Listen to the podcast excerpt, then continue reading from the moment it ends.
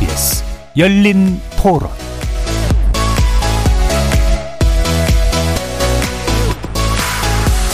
안녕하십니까. KBS 열린 토론 정준희입니다. 제가 관장하고 있는 기관에서 있었던 것이고 국민들께서 여기에 대해서 우려를 많이 하시니까 당연히 거기에 대해서 제가 뭐 책, 정부적인 책임감을 느껴야 되는 것 아니겠습니까? 검찰 출신 인사 무사 통과를 강행한 대통령실 등 정순신 사태를 둘러싼 의혹과 책임을 철저히 규명해야 합니다.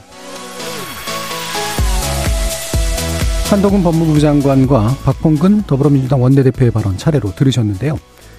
여당 내부에서도 인사검증기구의 문책론이 불거진 만큼 검찰 출신 정순신 변호사 국가수사본부장 낙마 사태의 파장이 큽니다. 민주당은 이른바 정순신 방지법을 발의하겠다면서 윤석열 대통령이 사과까지 요구한 상태. 음지에 있던 인사 검증 업무를 양지로 끌어내어서 투명성을 높이겠다며 출범했던 법무부 산하 인사정보단 왜 검증 실패라는 전철을 밟게 되었을까요? 제도 자체의 문제일까요? 아니면 집행자 의지의 문제일까요? 이 내용 일부에서 짚어보고 난 다음 정치인에게 이른바 리스크, 즉 위태롭고 모험적인 상태란 어떤 의미일지 바람직한 해소 방법은 무엇일지 2부에서 짚어보겠습니다. KBS 열린 토론 지금부터 시작합니다. 살아 있습니다. 토론이 살아 있습니다. 살아있는 토론, KBS 열린 토론. 토론은 라디오가 진짜입니다. 진짜 토론, KBS 열린 토론. 오늘 토론 함께 해주실 세 분 소개해드립니다. 이현주 전 국민의힘 의원 나오셨습니다. 네, 안녕하세요. 부드러운 카리스마 이현주입니다. 신경민 전 더불어민주당 의원 함께 하셨습니다. 네, 신경민입니다. 안녕하십니까? 박원석 전 정의당 의원 자리해 주셨습니다. 네, 안녕하세요. 박원석입니다. 문자로 참여하실 분은 샵 9730으로 의견 남겨주십시오. 단문은 50원, 장문은 100원의 정보 이용료가 무수있네요. KBS 모바일 콩과 유튜브를 통해서도 무료로 참여하실 수 있습니다. 자, 오늘 본격적인 주제로 들어가기 전에 어제 있었던 이제 3.1절 윤 대통령의 기념사 내용이 좀 파란을 일으켜서 이 부분에 대해서 간단히 좀 짚고 갈까 하는데요. 어, 자유 문제를 굉장히 많이 강조했던 것은 비슷하고 협력과 미래지향적 관계를 일본과 이제 구축하겠다라는 점을 어, 요지로 담고 있어 보입니다. 여기에 대해서 상당히 많은 이제 비판들도 나오고 있는데요. 먼저 신경민 의원님 말씀 주시죠. 어, 기념사가 뭐 짧은 건 그건 좋아요. 네. 네. 짧을 수 있습니다. 음. 그런데 들어갈 것은 들어가야 되거든요. 음.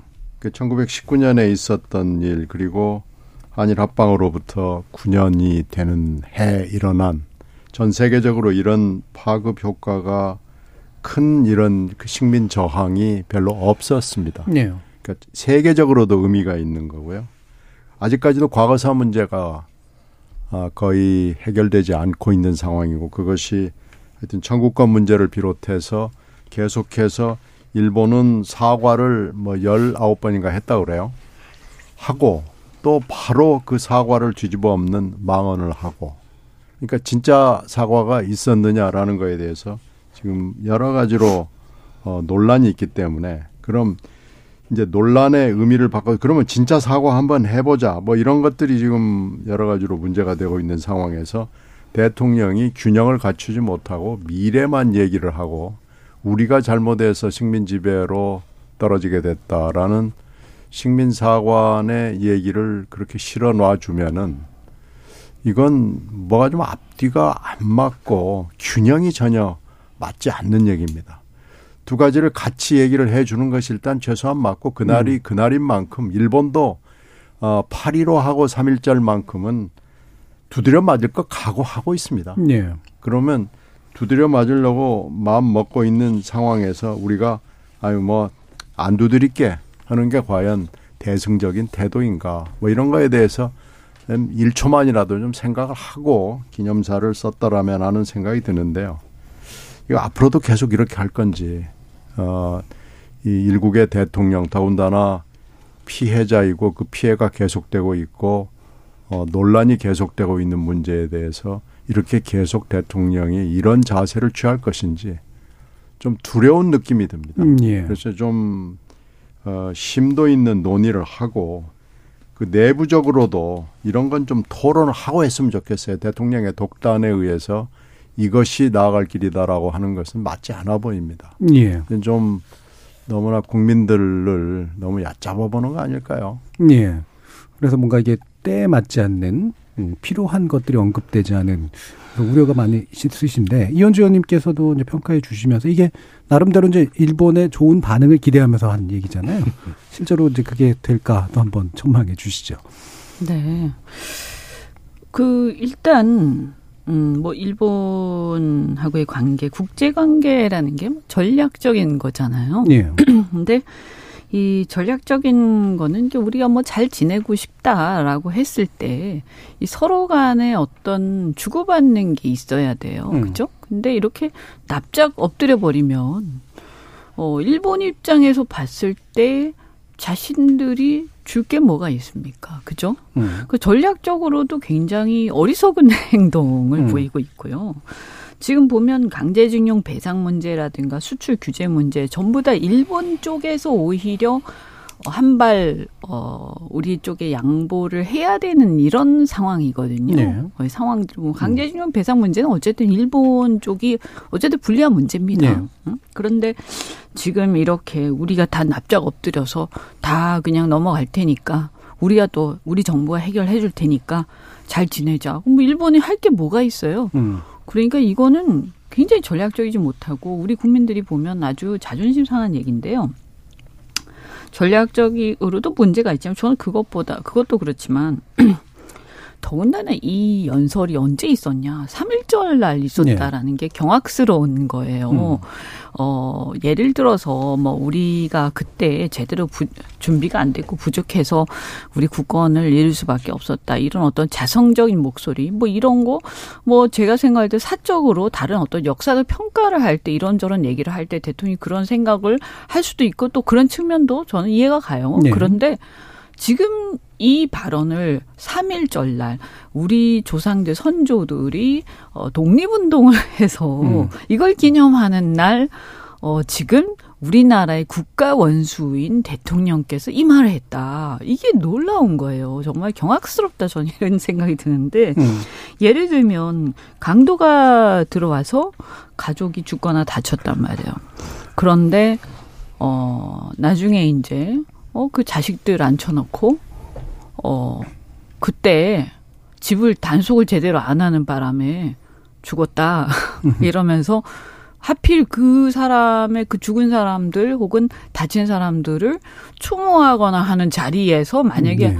그 집의 가장이 이런 얘기를 한다. 이게 말이 됩니까, 이게? 지금 그거하고 비슷한 거거든요. 그래서 저는 아주 웃기는 상황이고, 그래서 국가 원수로서의 본인의 위치, 이런 걸 너무 망각하신 거 아닌가. 예. 어, 그래서 개인적인 어떤 견해 자체도 저는 사실은 좀 마음에 안 들지만 그런 걸 떠나서 본인이 국가 원수고 또 어제 3일절이라는 것을 분명히 좀 인식을 하셨어야 되는데 지금 그 그런 기본이 안 돼 있어서 시시때때로 그냥 아무 말이나 하는 거에 대해서 저는 매우 심각한 상황이다라는 생각이 들고요. 또 하나가 이 한일 한미일 협력 관계 얘기하면서 한일 간의 협력 관계 얘기하지 않습니까? 어, 그런데 좀 좀 걱정스러워요. 우리가 한일 간 협력은 해야 되죠. 해야, 해야 되고 하는 게 바람직하고 또 예전에 예를 들면 뭐 일각에서 비판이 있듯이 이전 정부에서 너무 이렇게 반일 감정을 부추기는 쪽으로 갔다라고 하는 비판들도 있었고 그래서 일, 일부 그런 부분들에 대해서는 조금 어, 사실은 어, 좀 고민할 필요도 있고 예. 그것을 다시 어, 조정할 필요도 있고 저는 그 부분은 인정을 합니다. 그런 데 문제는 뭐냐 하면 어, 분명히 일본과 우리나라는 국가 이익이 달라요. 예. 이걸 대통령이 자꾸 간과하고 말씀하시는 것 같다. 예를 들어서 대한민국의 국가 이익은 뭐냐 한미일 협력을 한다고 했을 때 우리의 국가 이익은 한반도 평화, 동아시아 평화 그리고 어떻게 보면 뭐 영토 확장이라고 해도 어떤 군사적인 그런 확장이나 어떤 그런 이익이 아니라 어 영, 경제 영토로서의 네. 확장이거든요. 근데 일본은요 분명히 보면 확실히 동아시아에서 패권 국가를 아직도 포기하지 않고 있고요. 그 다음에 재무장을 분명히 추구하고 있어요. 그것은 뭐 이러쿵 저러쿵 해도 사실이잖아요. 우리가 인정하지 않을 수가 없지 않습니까? 그렇게 볼 때 지금 한미일 협력을 꾀한다라고 했을 때 일본의 목표와 우리의 목표, 국가 이익은 서로 다른 거예요. 그런데 무작정 그냥 엎어져서 협력하면 된다. 이런 음. 식의 태도는 어 국민의 한 사람으로서 매우 어, 우려스럽고 그러면 이런 잘못된 사고, 위험한 사고를 혹시 갖고 있, 있다고 했을 때 이 대통령께서 국가 원수니까 어떠한 이 한미일 관계와 관련해서 어떤 결정을 하는 것을 우리가 다 믿고 맡길 네. 수가 있는가 음. 이런 걱정까지 들고요.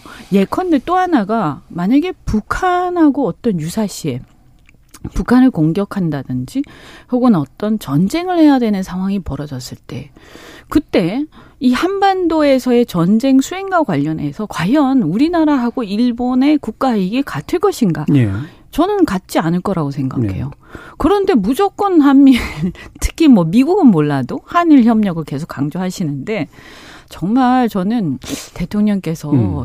어, 정신을 바짝 차리지 않으면 정말 큰 일이 나겠다 하는 걱정이 됩니다. 예.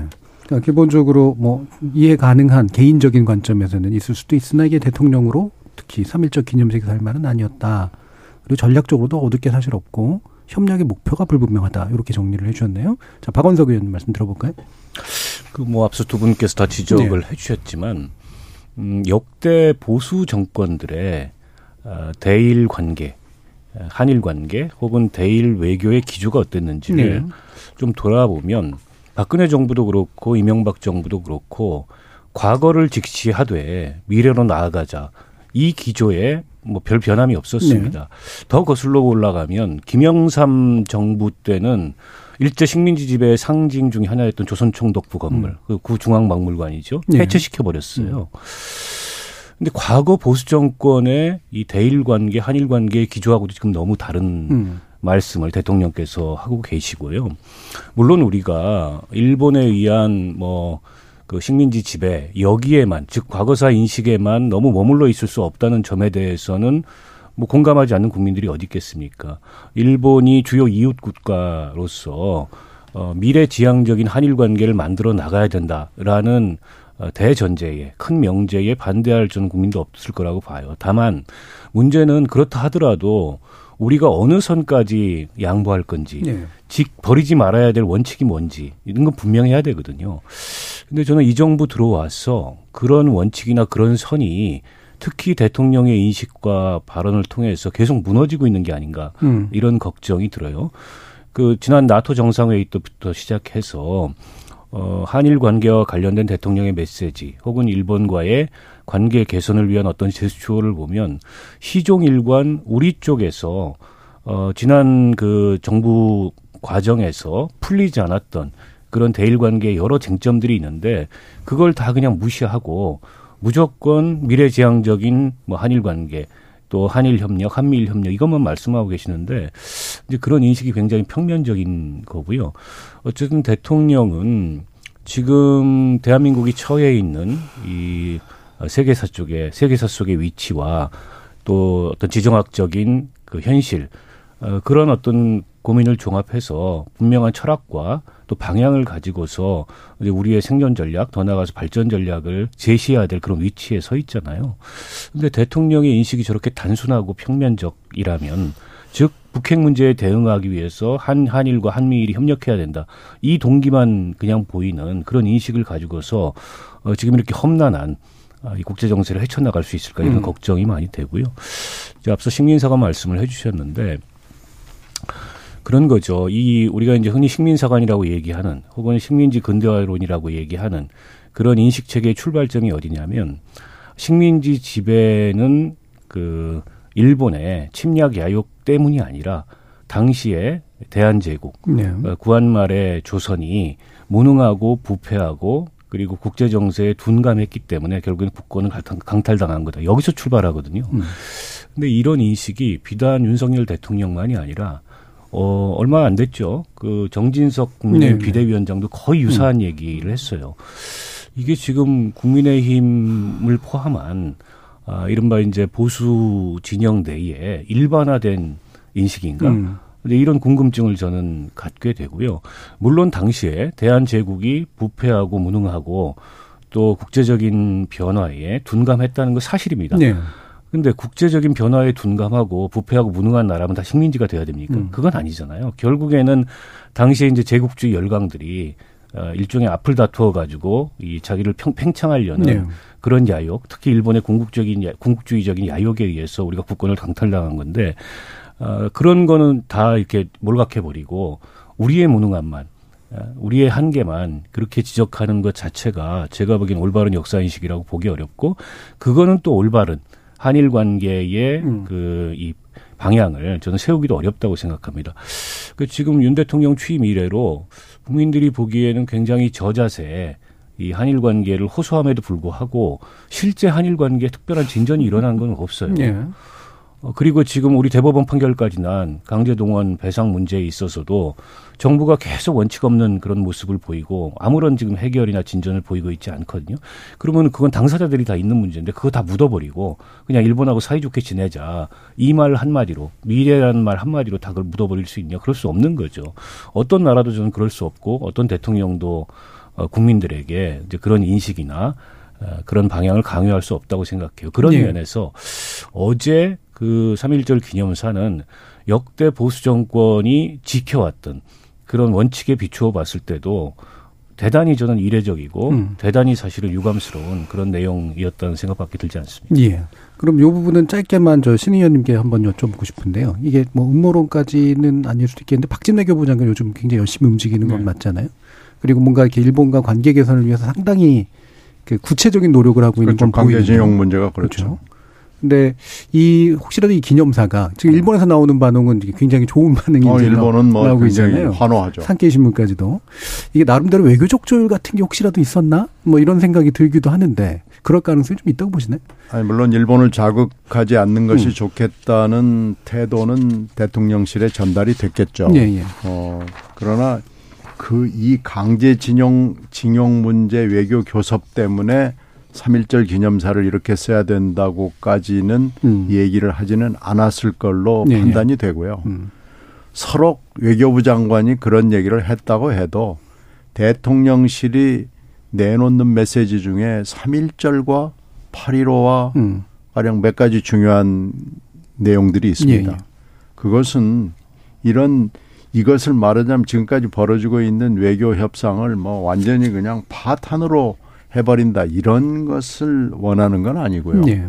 그걸 기저에 깔고 그러나 우리의 스탠스 더군다나 대통령으로서의 스탠스 그리고 대통령이 보여줘야 되는 역사관 그리고 현재 시국관 앞으로의 미래관을 담아내주는 것이 대통령의 예. 일이기 때문에 저는 이 문제가 그렇게 결정적 영향을 주었다고는 생각하지 않습니다. 음. 이건 어, 아마 그, 그 경위는 좀 더 알아봐야 되겠지만 대통령의 생각이 네, 네, 네. 평소에 가지고 생각이. 있었던 여러 가지 생각들이 여기에 음. 녹아 들어가 있는 것이 아닌가 생각이 돼서 그래서 좀 두려운 생 음. 두려운 마음이 드는 거죠. 알겠습니다. 자, 그러면 이제 원래 본 주제인 정순신 국가수사본부장 낙마 사태에 대해서 좀 얘기를 나눠보려고 하는데요. 이것도 이제 여당에서 상당히 좀 곤란한 문제입니다. 근데 여당도 이제 사실은 상당히 어, 문제가 있다라고 지금 나오고 있긴 해요. 자, 이현주 의원님 말씀 주시죠. 네, 그렇죠. 뭐 이게 왜 그러냐면 이게 특히 아이들 문제, 아빠 찬스 이런 거는 조국 사태 이제 지난 정권에서 이제 조국 사태에서부터 어, 굉장히 큰 타격을 받은 거 아닙니까? 네. 어, 그래서 그전에는 또 박근혜 정권 때도 어떻게 보면 정유라 사건이 굉장히 큰 어떤 촉발 지점이 됐다고 보고요. 네.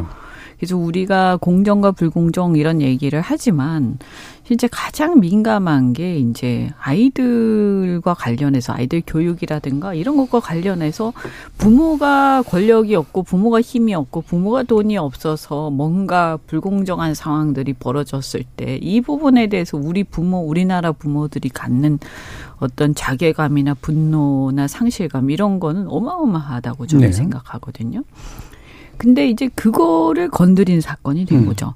그리고 어떻게 보면 그 직전에 이 직전에 조금 비슷한 뭐 이 정도는 아닙니다만 비슷한 사건이 곽상도 50억 무죄 사건이었어요. 그래서 어 그것 도 굉장히 분노했죠 국민들이. 그래서 아 이게 이 정부도 이번에 윤석열 정부도 역시 다르지 않구나. 더하면 더했지. 이런 어떤 실망을 막 하던 찰나에 지금 이 사태가 터지면서 음. 어, 저는 이거는, 그래서 이건, 이 사, 이분은 사퇴하지 않을 수 없는 상황이 됐다. 그래서 사실은 애초에 이런 사람이 뭐 때문에 신청을 지원했는지도 모르겠지만, 예.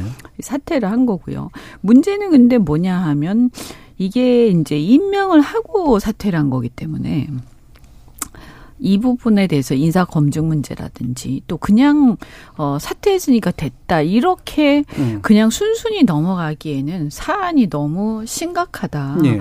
더군다나 여기서 이제 연자제냐 그러면 연자제란 말이냐 우리나라가 이게 뭐 아버지가 사퇴했으면 됐지 아들이 학폭 문제가 있었던 거 가지고 아버지를 더 이상 뭐 어떻게 하라는 거냐 이렇게 반박하시는 분들도 일각에 계세요 우리 당에는 네. 근데 어 제가 봤을 때는 그거는 좀 사안을 잘못 이해하고 있는 게 단순히 아버지도 모르는 사이에 학폭 사건이 한 번 있었다 그냥 끝난 그런 게 아니고요.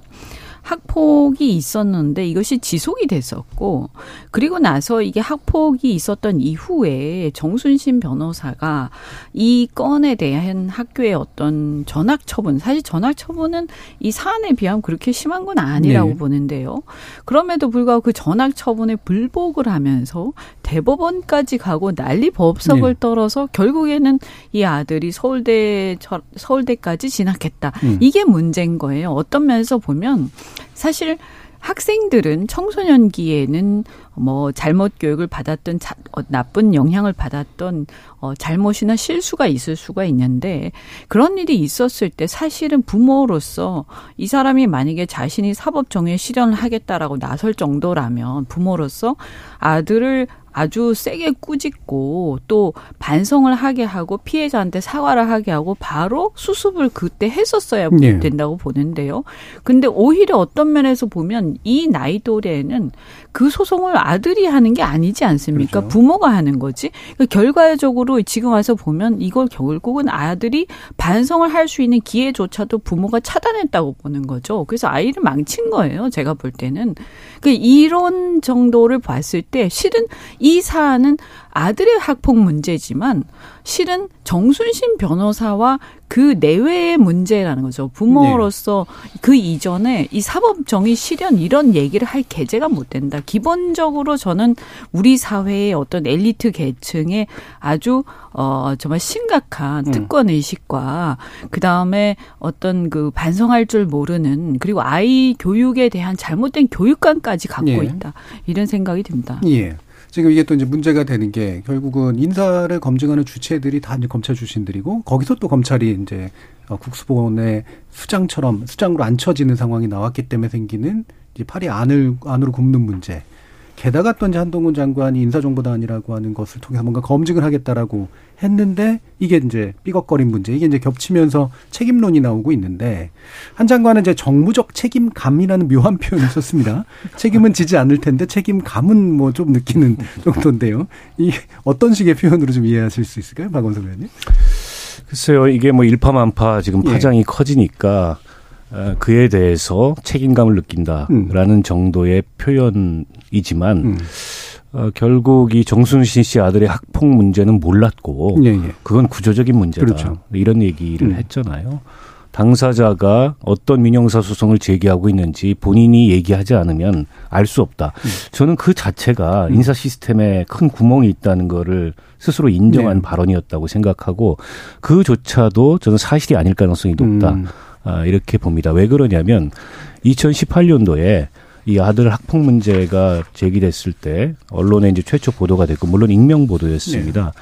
아, 당시에 정순신 변호사는 서울중앙지검 인권보호관이었어요. 중앙지검장이 윤석열 대통령이었고 한동훈 그 법무부 장관이 당시 3차장이었는데요. 그 정도 고위 검사라는 그 아, 익명으로 언론에 기사가 나게 되면 점검이 들어갑니다. 네네. 누구냐. 음. 분명히 당시 알았을 거고 지금 검찰 쪽에서 흘러나오는 어, 얘기도 당시에 알만한 사람은 다 알았다. 음. 그러면 인사권자한테 보고가 됐을 가능성이 굉장히 높아요. 그러니까 알고 있었을 가능성이 높은데 그럼에도 불구하고 밀어붙인 거죠. 게다가 정순신 변호사가 수개월 전부터 변호사 사무실을 정리하고 있었다. 그 네네. 얘기는 이제 내정이 됐었다는 거죠. 밖으로 알려져 있지 음. 않지만 그리고 경찰 내부에서도 검찰 출신 변호사가 국수본부장으로 온다는 거는 이미 알고 있었던 사실이고 그러면 저는 그 문제가 문제가 되리라는 거를 아, 그 문제가 있었다는 걸 모르는 게 아니고 그 문제가 문제가 되리라고 생각지 않았던 거죠. 음. 저는 지금 인사 검증 라인이 전부 검사 출신이라고 말씀하셨잖아요. 예. 대통령실에 뭐 인사기획관, 그렇죠. 인사비서관, 공직기강 비서관, 법무부 산하 인사정보관리단 전부 검찰 출신이고 다 한솥밥을 먹었던 사이인데 어, 이 검사 들의 혹은 검찰 출신들의 집단 사고 속에는 음. 별로 문제가 안 되는 겁니다. 때렸어? 아니 때린 건 아닌데 전치 몇 주 나왔는데 그런 거 없는데 음. 말만 마디 한 거 가지고 전학 처분 내리면은 어이 그거는 다퉈봐야지 부당한 거니까 이랬을 가능성이 굉장히 높다고 생각해요. 예. 그러니까 이제 국민들이 최근에 특히 학폭 문제나 이런 것에 대해서 보이는 그런 정서적인 그 민감한 반응 이런 걸 몰랐던 거죠. 또 최근에 무슨 드라마도 아, 나오고 네. 또 연예인이라든지 운동선수들도 뭐 다른 어떤 업적이나 성과 이런 게 다 있어도 음. 학폭 하나로 그냥 날아가는 이런 마당인데 이 뒤늦게 이제 여론이 굉장히 들끓고 문제가 되니까 아마 정순신 변호사가 스스로 손들고 드롭했을 가능성이 높다고 봐요. 네. 아들 신상 다 털리고 음.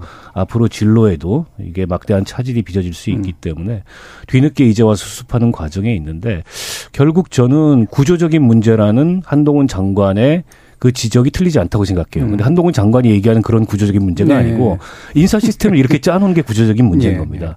결국에는 이 똑같은 사람들끼리 앉아가지고 인사를 하다 보니까 자기들 사이에는 이게 문제가 안 되는 거죠. 근데 이, 이런 어떤 한계는 저는 앞으로도 반복될 음. 소지가 크기 때문에 이번에 누군가는 책임을 물어서 교체를 해야 되고 인사 라인을 전 재정비를 해야 된다. 예. 이게 단지 그동안에 민정수석실이 하던 인사를 음지의 인사를 양지에 올려서 법무부에서 하는데 이게 시스템이 어, 채 안 갖춰져서 시스템이 불비해서 발생한 문제냐.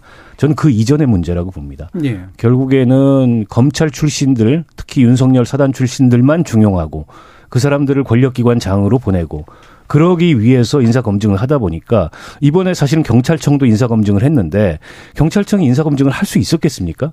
대통령실에서 내려온 건데 그냥 내려온 대로 그 추천을 하고 저는 윤희근 경찰청장 당장 물러나야 된다고 생각해요. 음. 저런 분이 어떻게 20만 경찰을 지휘할 수가 있겠습니까?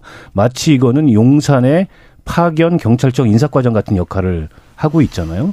그 저 경찰국 신설도 마찬가지고 이게 지금 경찰도 굉장히 부글부글 끓고 있는데 물러났으니까 된 거 아니냐 더 이상 이걸 문제 삼지 말자라고 하는 것 자체가 대단히 아니란 인식이고 어 그런 인식이라면은 저는 이 정부의 인사는 앞으로 거듭 실패할 가능성이 높다고 봅니다. 예. 적어도 이제 윤 청장은 물러나야 되고 그 이후에 이제 다른 책임들을 어떻게 물을 것이냐 문제까지도 한번 얘기해 봤으면 좋겠는데 일단 민주당은 이제 정수진 방지법 당론 추진 예정 뭐 이거야 이제 흔히 할 수 있는 얘기고요.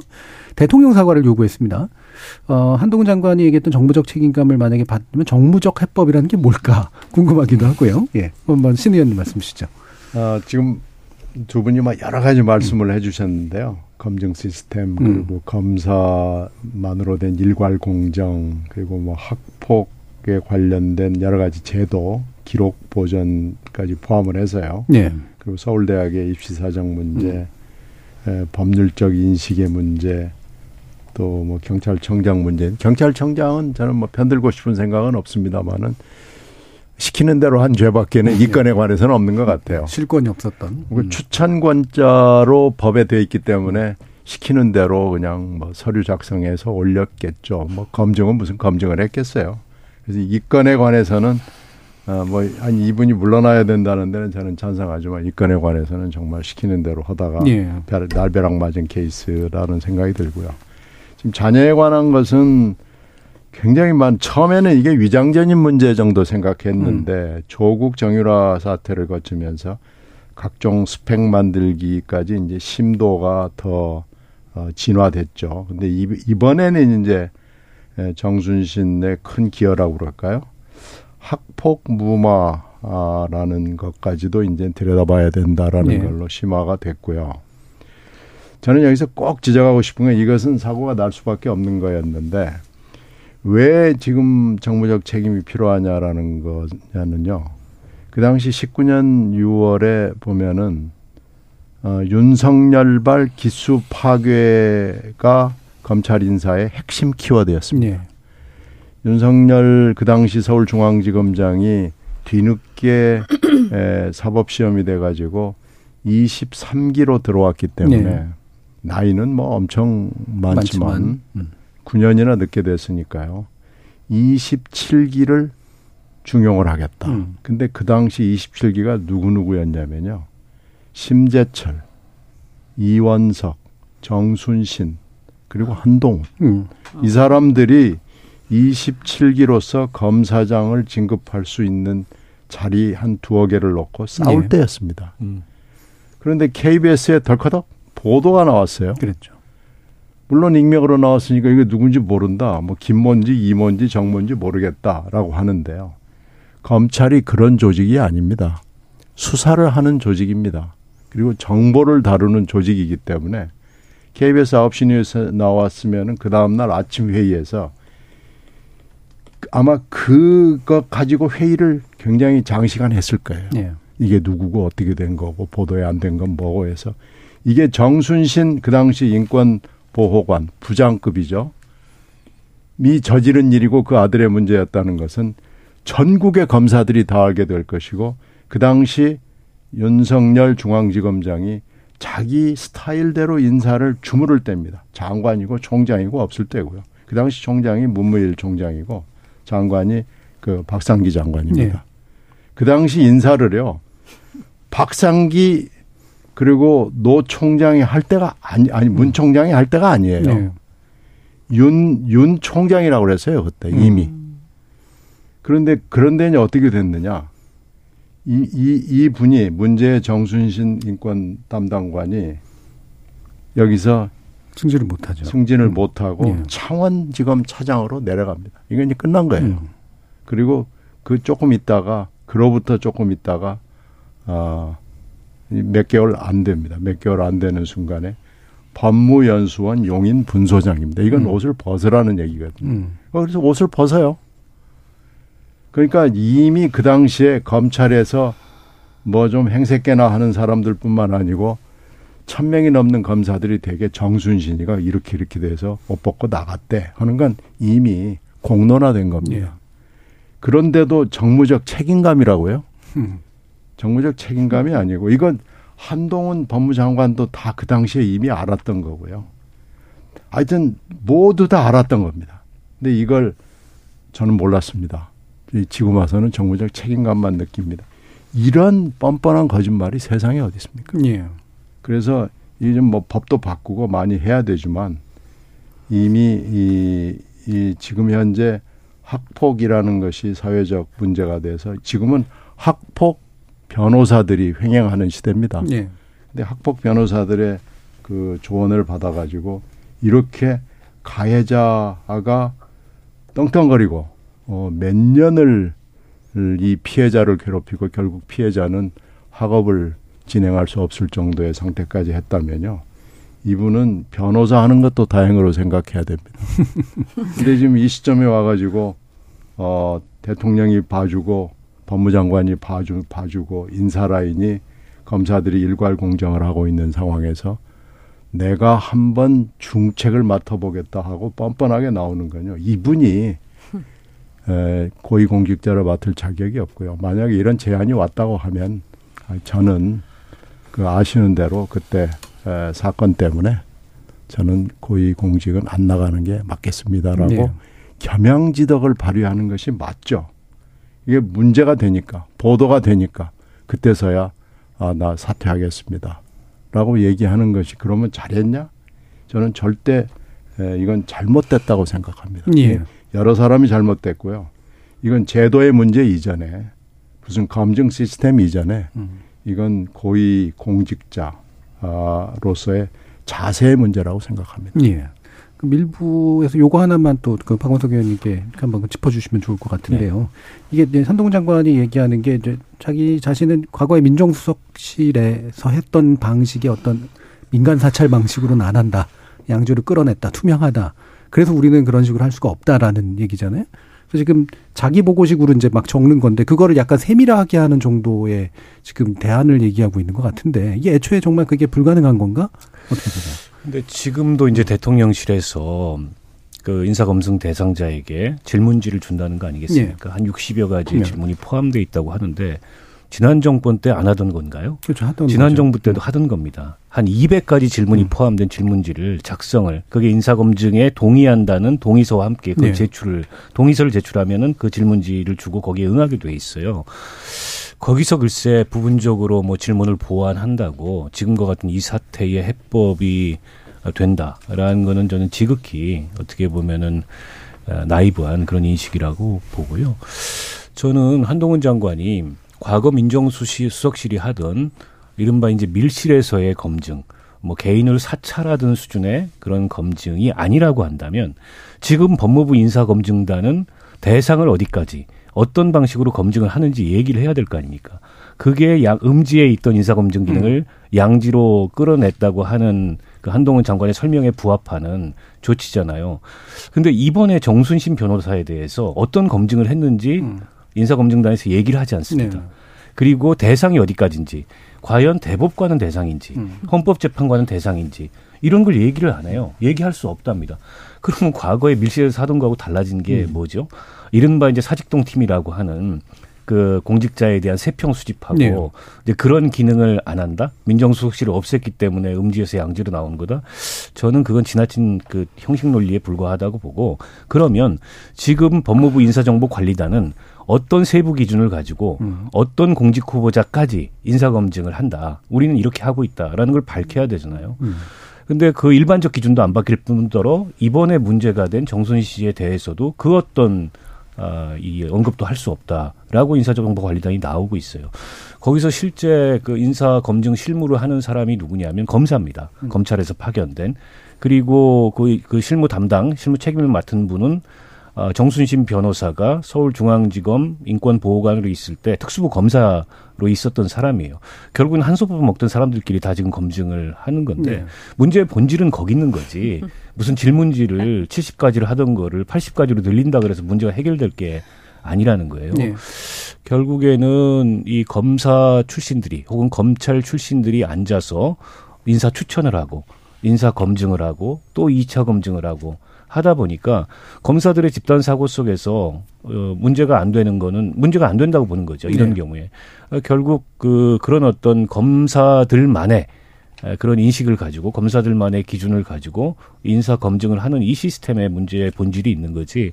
저는 뭐 그렇게 기능적으로 질문을 넣고 안 넣고 저는 정순신 변호사가 그 본인이나 아, 배우자 혹은 직계 존비속이 원고 혹은 피고로 돼 있는 민형사소송, 행정 소송이 있느냐 네. 그 질문에 아니오라고 답했다고 음. 하지 않습니까? 그리고 나서 사후에 문제가 되니까 자기는 현재 진행형에 대해서만 답을 했다. 음. 이렇게 아주 법기술자다운 그런 답변을 했는데 인사검증은 과거 일에 대해서 검증하는 거예요. 네. 현재 진행형뿐만 아니라 저는 그런 답변을 하고 또 앞서 이제 신경민 의원께서 말씀하셨지만 그렇게 문제가 됐음에도 불구하고 이 그 공직 후보자가 되겠다고 나온 그런 인식을 갖고 있는 사람 게다가 그 피해 학생에 대해서 부모가 나서 가지고 2차 가해를 저지르고 이번에 오늘 나온 기사를 보니까 정순 씨 아들은 서울대를 갔는데 그 피해 학생이 두 사람이래요. 한 네. 사람이 아니고 한 사람은 대입에 실패했고 네. 그 다음에 그 행적은 모르고 한 친구는 전학을 갔다 전학을 그럽니다. 갔죠. 결국에 자기 아들 좋은 대학 보내려고 남의 아들, 남의 집 자식한테 이렇게 못할 짓을 한 사람이 음. 공직자가 되겠다고 나오는 현 정부의 그 분위기 이 분위기 자체가 문제인 거죠. 음. 근데 그에 대해서는 뭐 근본적인 어떤 개선 없이 기술적으로 질문지를 뭐 보강하고 세분화하고 그런 거는 전혀 지금 본질과 동떨어진 음. 그야말로 이 또 다른 법 기술자 다운 그런 식의 변명을 늘어놓고 있는 거라고 봅니다. 네. 결국 도덕적 기준의 문제 그리고 집단 사고의 문제가 어, 시스템 문제 이상이다. 네. 이게 지금요 검증 시스템이 지금 이사는 적어도 문제되고 있는 게 아니에요. 네. 그러니까 뭐냐면 사실은 뭐 형식적으로 그 말을 할 수 있지만 검 예를 들어서 자기들이 전혀 모르는 누군가를 객관적으로 국수본 수뇌부 아 그 수장에 이제 임명을 했다가 네. 어, 이 일반적인 검증 시스템을 돌렸는데 거기서 문제가 생겼다. 그러면 그 얘기 하는 음. 게 맞죠. 근데 그게 아니고 사실은 이 국수본부장 같은 경우는 원래 이 검경 수사권 분리를 하면서 이 자리가 생긴 거 아닙니까? 그리고 그때 검경 수사권 분리라는 것은 우리 사회 에 얼마나 거- 그 대단한 논쟁 끝에 네. 결론이 났던 거예요. 그러면 이, 이렇든 저렇든 간에 그 당시에 제가 기억하기로는 그 윤석열 대통령께서도 그 당시 검찰총장 때인가 하여튼 어, 찬성하는 취지로 말씀하셨던 것 같고요. 인사청문회 때. 그렇다면 사실은 이건 첫 인사기 때문에 어 상징적으로라도 경찰 출신이나 그와 유사한 어떤 외부인이 오는 게 맞아요. 근데 여기에 검찰 출신 그것도 자신들하고 굉장히 가까운 사람들을 앉히는 것은 저는 그것은 매우 부적절한 거예요. 예. 근데 끼리끼리 한 거예요. 끼리끼리. 그래서 이거는 인사 검증 시스템의 문제가 아니고요. 일종의 저는 양심과 양식 그리고 끼리끼리 어떤 패거리 행태의 문제일 뿐이다. 검증 시스템의 문제는 그 다음에 제대로 인사를 하고 나서 그 다음에 거기서 시스템에서 문제가 생겼을 때 할 얘기지 지금은 그 단계까지 가지도 않았어요. 예. 자, 1부 여기서 이제 마무리하고요. 청취자들이 보내주신 문자 들어보고 또 이어지는 2부에서는 또 양당의 문제들 한번 짚어보도록 하겠습니다. 정혜은 문자 캐스터. 지금까지 여러분이 보내주신 문자들 소개합니다. 유튜브 청취자 기억 비읍 시온님, 역사는 과거에 머물러 있지 않습니다. 언제까지 나라 빼앗긴 서러움에 젖어 미래를 망각해야 하나요? 유튜브 청취자 MK님, 일본 총리가 3.1절 연설을 했나, 잠시 제 귀가 잘못됐나 깜짝 놀랐습니다. 주동성님, 윤 대통령의 말뜻을 지나치게 왜곡해선 안 됩니다. 준비와 대비를 철저히 못해서 나라를 잃은 건 틀린 말이 아닙니다. 2957님, 역사의식 없는 대통령의 연설 참 부끄럽습니다. 하필이면 3.1절에 그런 소리를 하다니 통탄스럽기까지 합니다. 백대현님, 한국과 일본의 협력, 좋은 말이죠. 근데 가해자 일본의 사과가 우선시 돼야 합니다. 잘못을 인정하고 고치려는 태도를 피해자인 우리에게 보이고 꾸준하게 끝까지 사과를 관철해야 용서해 줄 수 있고 그제서야 윈윈 정신을 말할 수 있는 겁니다. 9803님, 전순신 변호사 낙마를 통해 본 학폭 문제, 사회 지도층의 민낯을 그대로 보여준 사례가 아닌가 싶습니다. 특권 인식으로 가득 찬 일부 어른들부터 반성해야 할 텐데 쉽지 않아 보이네요. 2041님, 윤 대통령 학폭 근절하겠다고 하는데 학폭이 법 만든다고 근절되는 일인가요? 인사 참사에 있어선 대통령은 사과부터 하시는 게 바람직하다고 봅니다. KBS 열린 토론 이 시간은 영상으로도 생중계하고 있습니다. 유튜브에 들어가셔서 KBS 일라디오 또는 KBS 열린 토론을 KBS 열린 토론을 검색하시면 방송에 참여하실 수 있습니다. 방송을 듣고 계신 여러분이 시민 농객입니다. 계속해서 청취자 여러분의 날카로운 시선과 의견 보내주세요. 지금까지 문자캐스터 정혜은이었습니다. 토론이 세상을 바꿀 수는 없습니다. 하지만 토론 없이 바꿀 수 있는 세상은 어디에도 없습니다.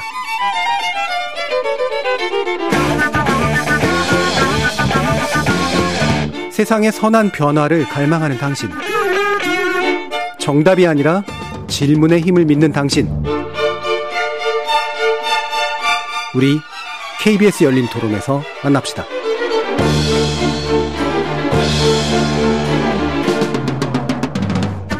KBS 열린 토론 2부 신경민 전 더불어민주당 의원, 박원석 전 정의당 의원, 이현주 전 국민의힘 의원 이렇게 세 분과 함께 정치인과 그들이 겪고 있는 위험, 위기에 관련된 문제 나, 자세히 나눠보도록 하겠습니다.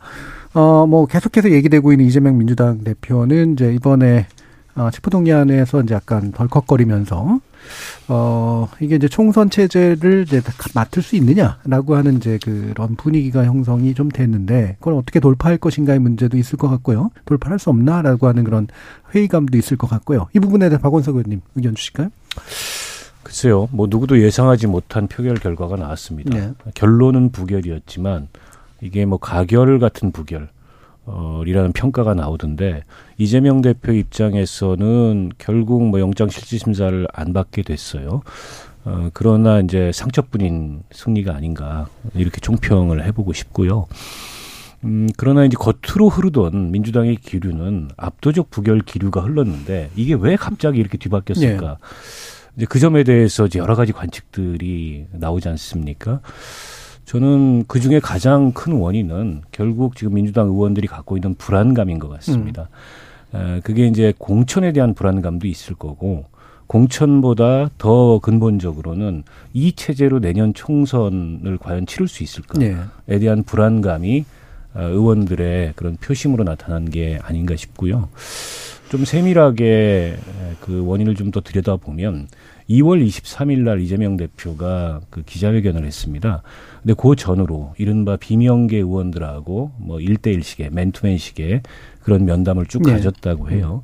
그 맨투맨 면담 자리에서 공개되는 게 아니니까 의원들이 이재명 대표의 진위를 타진해 보기도 하고 또 이재명 대표에 대해서 솔직히 본인들이 갖고 있는 그런 걱정, 위기감 이런 것도 전달을 하고 거기서 자진 출석을 하는 게 좋겠다 이런 의견도 나왔을 거고 대표직을 좀 내려놓으면 어떠냐 당과 본인의 리스크를 좀 분리하면 어떠냐 이런 류의 얘기들을 많이 나왔던 네. 것 같아요. 근데 2월 23일 날 기자회견에서 오랑캐가 쳐들어오면은 성벽 쌓고 맞서서 싸워야지 뭐라는 식의 언급이라든지 경기도지사 때도 뭐 재판을 한 네 건 받았는데 경기도정에 대한 평가는 더 좋아졌다. 네. 결국 이재명 대표는 조금도 이 본인의 리스크와 당을 분리할 생각이 없구나. 음. 당 대표직도 내려놓을 생각이 없구나. 아, 사법 리스크가 지금보다 더 깊어져도 어, 계속 이런 식으로 이제 방탄 대응을 하겠구나. 당은 정해진 외길로 그냥 내몰리겠구나. 이런 어떤 이 그 느낌을 갖게 됐고 그게 본회의장에서 뭐 적극적인 에, 그런 어떤 이 반대 의사로 그 적극적인 가결 가결표로 이동한 적극적인 네. 반대 의사로 혹은 소극적인 무효라든지 기권이라든지 아, 이런 어떤 의사 표시로 나타난 게 아닌가 싶고요. 어쨌든 부결은 됐지만 정치적으로는 상당한 내상을 입었고 음. 민주당은 이제 굉장한 내부의 갈등, 내홍 이런 거에 한동안 사로잡힐 것 같아요. 여기서 만약 검찰이 막 수사 속도를 내 가지고 또 다른 혐의로 2차 구속영장을 청구하고 그걸 국회로 체포동의안을 보냈을 때 과연 어떤 일이 일어날까? 뭐 지금으로서 예단할 수 없지만 상당한 혼란이 좀 불가피해 보이고요. 어, 게다가 이제 당 일각에서 이른바 강경 지지층이 아, 색출 해가지고 뭐 몇 명 리스트를 돌리고 의원들한테 막 문자 폭탄도 보내고 뭐 새삼스러운 일은 아닙니다만 아, 이게 이제 당의 갈등이나 아, 이 내용을 더 이제 증폭시키고 음. 있는데 이재명 대표나 당 지도부가 만류하고 있지만 또 주변에 있는 의원들, 이른바 철험의 출신 의원들이라든지 이런 분들의 어, 방송이나 이런 데 나와서 하는 메시지를 보면 어, 그렇게 괴가 다르지 않습니다. 네. 이른바 개딸들이 그런 색출 작업에 나서는 것하고 어떻게 보면 한동안 민주당은 이게 어디로 이, 어, 이, 이, 이 위기가 음. 치달을지 모르는 그런 상당한 정도의 혼란과 갈등이 휩싸이지 않겠나. 지금으로서는 뭐 어, 그렇게 예상이 됩니다. 예. 그러니까 결국 이제 민주당 내부가 이제 복잡할 수밖에 없는 게 일단은 그래도 당 대표로 이제 선출된 당 대표고 그다음에 검찰에 대한 부정적인 인식이 이제 민주당 안에는 어쨌든 그래도 깔려 있고 이게 정당성의 근거인데 그래서 아 그래도 그러니까 뭐 이를테면 이재명 대표 억울함을 인정한다고 하더라도 계속해서 이런 상황이 벌어지면 총선에는 굉장히 좀 불리하지 않겠냐라는 말을 하시는 분들이 아마 있을 텐데 그래서 이제 이재명 대표에게 선당 후사를 요구하는 거잖아요. 그럼 그 말을 하시는 분들도 진짜로 선당 후사서 하는 얘기냐 이 부분에서 이제 음. 결국 갈리는 것 같아요. 이분 뭐 신경민 의원님 어떻게 상대 분위기 좀 알려주시죠. 일단 이 37표의 이 덜표가 나온 것으로 일단 집계가 돼요. 네. 근데 이제 금방 세 부류인데 적극적으로 가결적으로 간 사람들 그리고 중립이라고까지는 뭐하지만은 약 약간 적극적인 분들이 무효나 기권을 네. 찍었고 이제 소극적인 분들이 부결 쪽으로는 갔지만 몇 분인지 정확하게는 모르겠어요. 음. 그러나 뭐 상당수가 있을 것으로 판단이 되는데 138표 속에 부결이지만 이번이 마지막이야라고 생각하는 분들이 좀 있어서 이 표수를 합하면은 37 플러스 알파 그러면은 꽤 큰 숫자입니다. 음. 근데 이걸 표결을 다 끝나고 나서까지 헤아리기까지는 잘 몰랐어요. 네. 그 굉장히 오랜 한 시간 넘도록 그 무효로 추정되는 논란의 두 표가 어, 계속이 되면서 이걸 잘 몰랐거든요. 근데 이거 까놓고 보니까 아이고 이거 생각보다 많고 또 상당한 숫자는 잠재적으로 있네라는 거죠. 근데 이제 더 놀란 건 그 다음인데 하룻밤 지내고 나서 이게 이제 역적, 반란, 배신 그리고 공천권과 당권을 잡으려고 하는 사람들의 음모 그래서 뒤통수를 쳤다. 뭐 이렇게 나온 거예요. 그러니까 더 깜짝 놀란 게된 거죠. 그러면서 이제 색출 작업이 나오고 당원 투표로 뭐 결정을 하자 뭐 이렇게 나오니까 아니 이렇게 악마화까지 해야 될 것인가? 음. 지금 굉장히 혼돈 속에 들어갔고 이렇게 가서 검찰이 지금 어떻게 할지는 모르지만 2차로 뭔가 하여튼 세트 플레이를 더 할 것 같잖아요. 소환부터 시작을 해서 영장 나오고 체포동의안이 2차가 나온다 그러면은 전혀 지금 미래를 예측할 수 없는 표가 나왔기 때문에 이렇게 되면 이제 어떻게 되는 것이냐라는 문제가 자연스럽게 예. 나와서 이거 이런 오늘 뭐 역적이랄지 뭐 반란이랄지 배신이랄지 이런 얘기가 나오면서 굉장히 지금 혼란스럽습니다. 혼란하고 좀 격해지는. 음. 이렇게 가면은 어 2라운드가 생겼을 때 이게 당이 어디로 갈 것이냐를 지금 예측을 할 수가 없는 상황이고요. 또 하나는 지금 아, 원내대표 선거가 얼마 남지 네. 않았습니다. 특히 이번에 이걸 전혀 예측하지 못한 박홍근 원내대표는 어, 사실은 뭐 할 얘기가 없는 거죠. 음. 이재명 대표 얼굴 보기가 좀 미안할 거예요. 그렇겠죠. 전혀 지금까지 뭐 일사불란 뭐 단일 대오 이 얘기만 계속 해 왔는데 일사불란 단일 대오하고는 아무 상관이 없는 지금 상황이 됐거든요. 이제 이렇게 되면은 원내대표를 조기에 뽑는 것이 맞지 않느냐라는 얘기가 스멀스멀 지금 예. 나오고 있고요. 예. 원내대표 임기가 아직 좀 뭐 한 두 달 정도 남아 있긴 하지만 지금 그렇게까지 기다릴 수가 있는 것이냐라는 음. 문제가 있고요. 또, 또 한쪽에서는 지금 2라운드가 곧 시작이 될지도 모르는데 원내대표를 교체하는 게 맞겠느냐라는 네. 얘기를 하는 사람들도 있고요. 하여튼 지금 원내대표, 근데 또 하나는 원내대표로 지금까지는 그 명, 명예관 쪽에 있는 사람들 중에서는 원내대표 후보가 없었거든요. 네. 근데 이렇게 되면은 아, 뭐 남의 눈치 볼 것도 없고 이제는 뭐 명예관이 나서야 직접 나서야 되는 거 아니냐라는 또 얘기를 하는 분들도 생기는 네. 거고요. 명예관 중에서 누가 하나 원내대표를 할 사람이 나와야 되는 거 아니냐.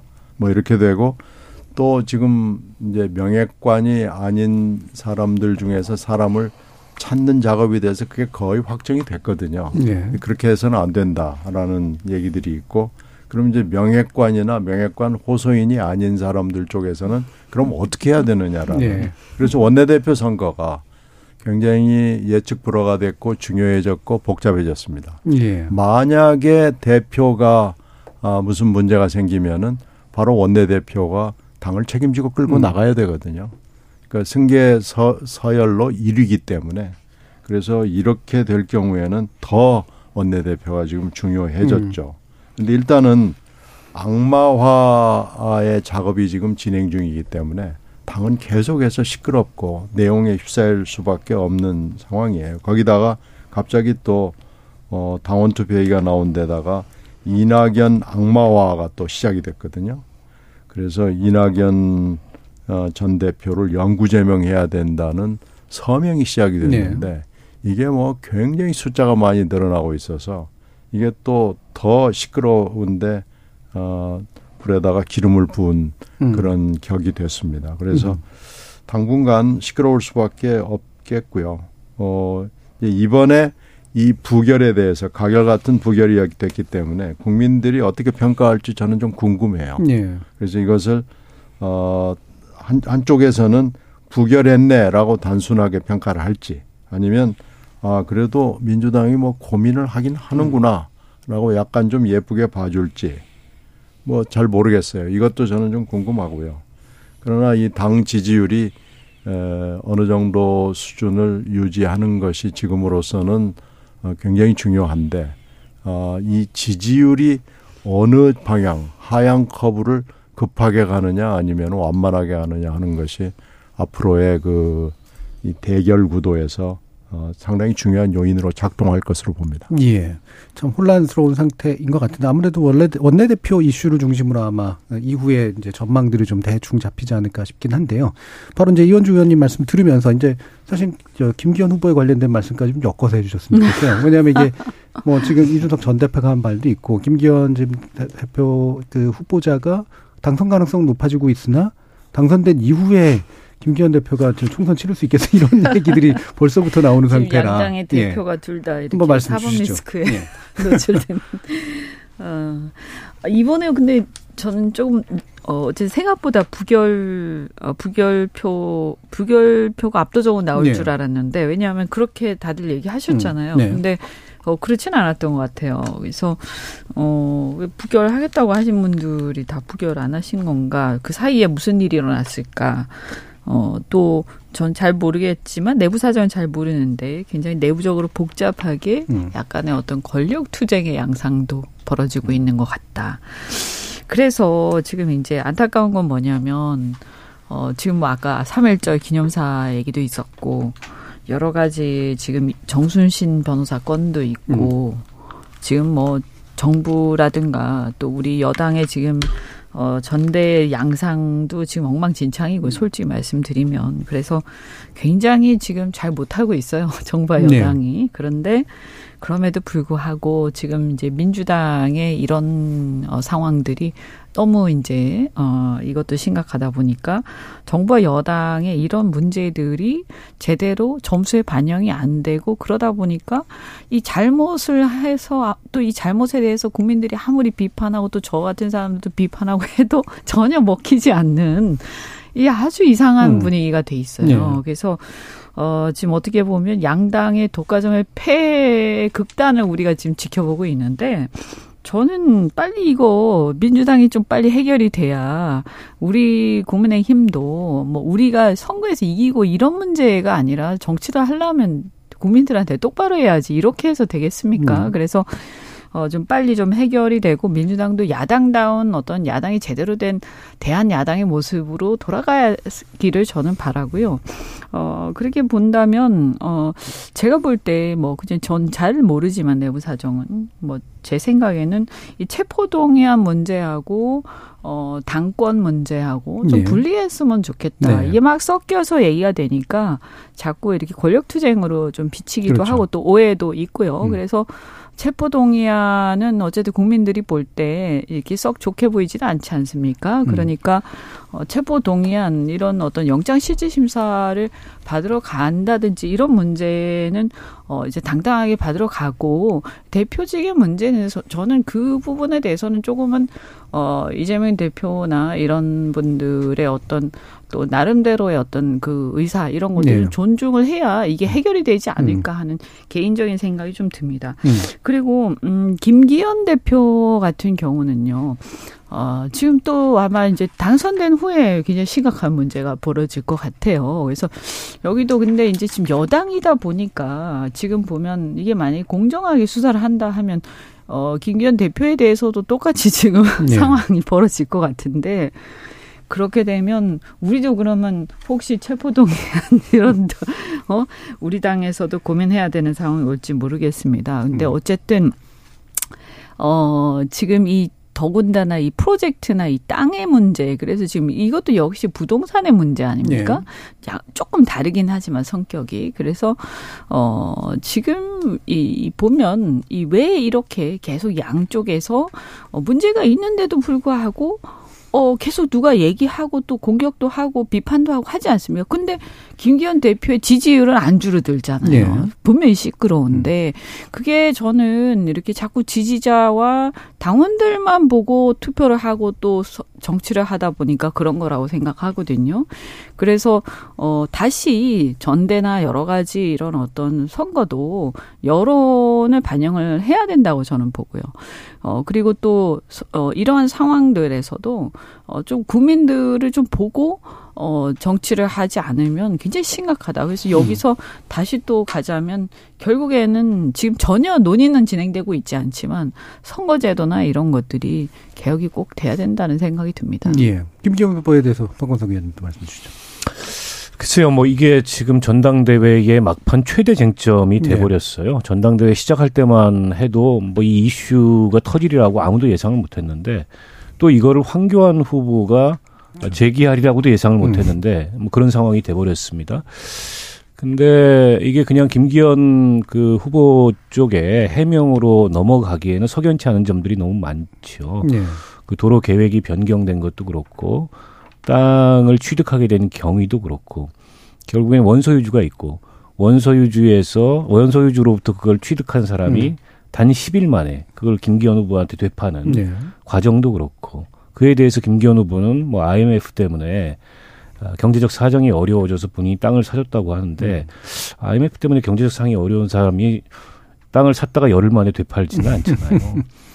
그리고 또 일설에는 김기현 후보가 울산 지역의 부동산 거래가 그것만이 아니다. 음. 다른 문제 소지가 있는 부동산 거래도 많다. 음. 또 황교안 후보 쪽에서는 내가 그것까지 얘기하고 싶지 않으니까 지금 물러나라 이렇게 얘기를 하고 있어요.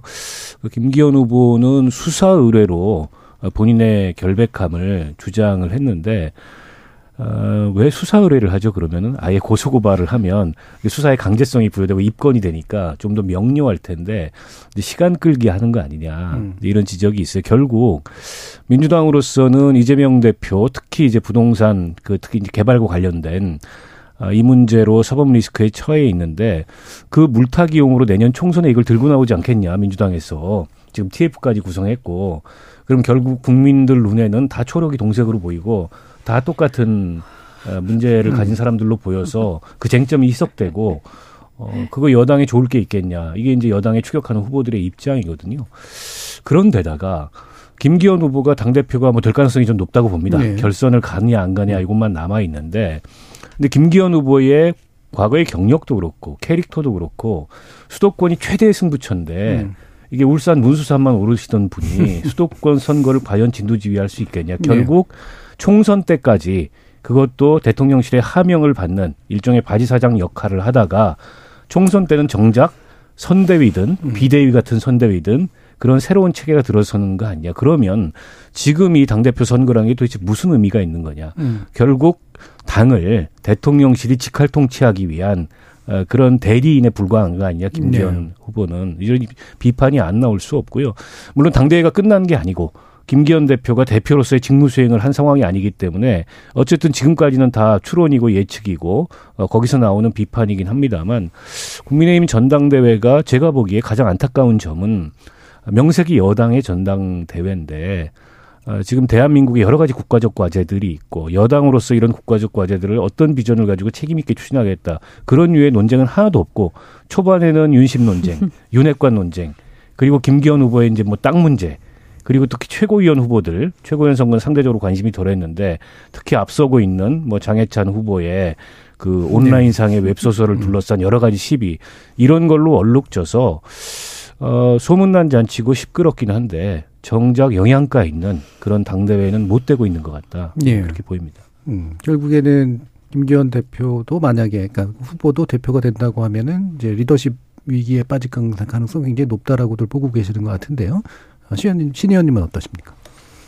울산 땅 문제는 뭐 기필코 수사를 받을 수밖에 없을 네. 거예요. 어, 제가 울산에 지원 유세 때문에 두어 번 간 경험이 있는데 하여튼 뭐 땅 문제가 계속해서 뭐 휩싸고 있고 음. 그걸 이제 황교안 후보는 내 입으로 말하고 싶지 않다라는 얘기까지 나온 걸로 봐서는 아마 황 후보도 그 얘기를 들은 모양이죠. 음. 근데 사실은 울산에서는 뭐 굉장히 많이 널리 알려진 얘기에 해당하고요. 음. 문제의 그 땅도 사실은 뭐 울산에서 local의 그 언론들은 여러 번 보도가 됐어요. 네. 그, 그 보도 때문에 어, 법적인 다툼까지도 가서 그 언론기관들이 다 보도할 만한 거였다라는 법원 판단까지 받았기 음. 때문에 사실은 뭐 지금 여러 가지 얘기를 김 후보가 합니다마는 할 얘기는 별로 없을 겁니다. 음. 실제로 들어가면 훨씬 더 어, 골치 아프고 복잡한 얘기가 나올 것이 필시 분명하죠. 그런 점에서 봤을 때는 결국은 이, 이 여당 대표 땅과 뭐 하여튼 또 야당 대표의 부동산으로 붙게 될 가능 결국 모든 국민들이 부동산 대 부동산으로 어 결국은 그 듣고 싶지 않은 얘기를 듣게 될 가능성이 굉장히 높고요.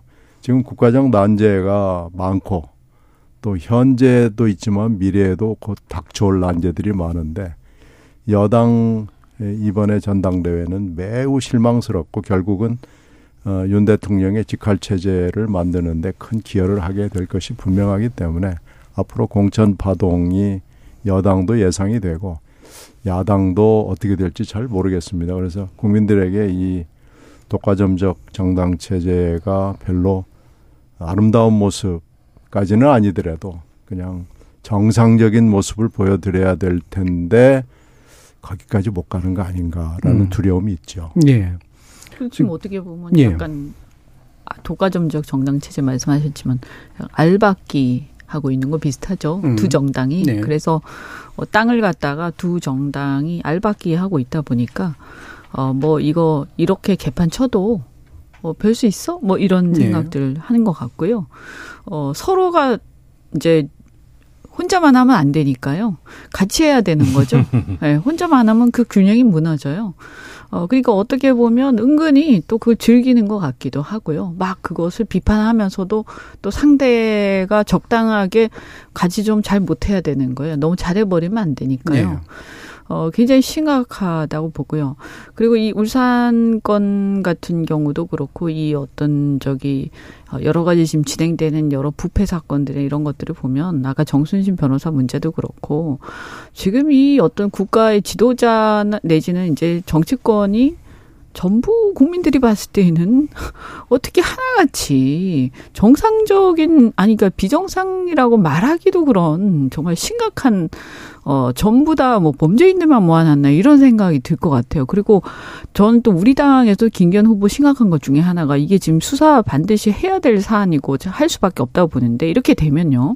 안 그래도 지금 대통령 바지 사장 이런 얘기들을 하시지 않습니까? 그런데 이렇게 되면 아, 이 수사, 아무래도 수사권을 지금 국가에 이제 대통령이 뭐 실제적으로 사실 예. 다 쥐고 있다고 생각하잖아요. 그렇게 되면 어, 이 약점을 딱 쥐고 있는 겁니다. 그래서 수사를 얼마나 예. 세게 하냐, 얼마나 넓게 하냐, 별건 수사를 하냐, 어떻게 하냐, 확대할 거냐, 이런 것도 다 달려있다고 우리가 다 보기 때문에 그렇게 되면 바지 사장 정도가 아니라 그냥 사실은 거의 투명인간 비슷하게 되지 음. 않을까. 그리고 시, 어, 뭐, 이게 문제가 돼서 시각한다고, 그러니까 내려온다고 하더라도 결국은, 어, 비대위원, 비대위도 또 결국에는 네. 오히려 직할 체제로 갈 가능성이 많다. 그래서 이건 민주주의가 완전히 무너질 가능성이 있다. 우려가 있다. 예. 생각이 듭니다. 예. 자칫하면 어 수사가 정치인의 여야 정치인을 막론하고 어, 정치적 생명을 쥐고 흔들게 될 가능성 예전부터 많이 우려했던 일들인데 그게 현실화될 다 수도 있는. 문제가 있겠죠. 자, 오늘 KBS 열린 토론 목요일 순서는 이것으로 모두 마무리하겠습니다. 오늘 토론 함께 해 주신 세 분, 박원석 전 정의당 의원, 이현주 전 국민의힘 의원, 신경민 전 더- 더불어민주당 의원 세 분 모두 수고하셨습니다. 감사합니다. 맞습니다. 고맙습니다.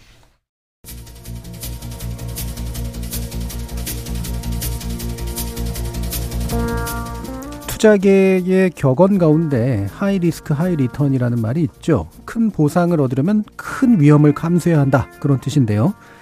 그래서 원래 risk라는 말은 단지 위험하거나 위기만을 가리키는 게 아니라 불안하면서도 또 불확정적인 것을 말합니다. 정치계에 이런 불확정성이 넘치는 건 권력 역시 일종의 모험적 투자이기 때문이겠죠. 참여해주신 시민 논객 여러분 감사합니다. 지금까지 KBS 열린 토론 정준희였습니다.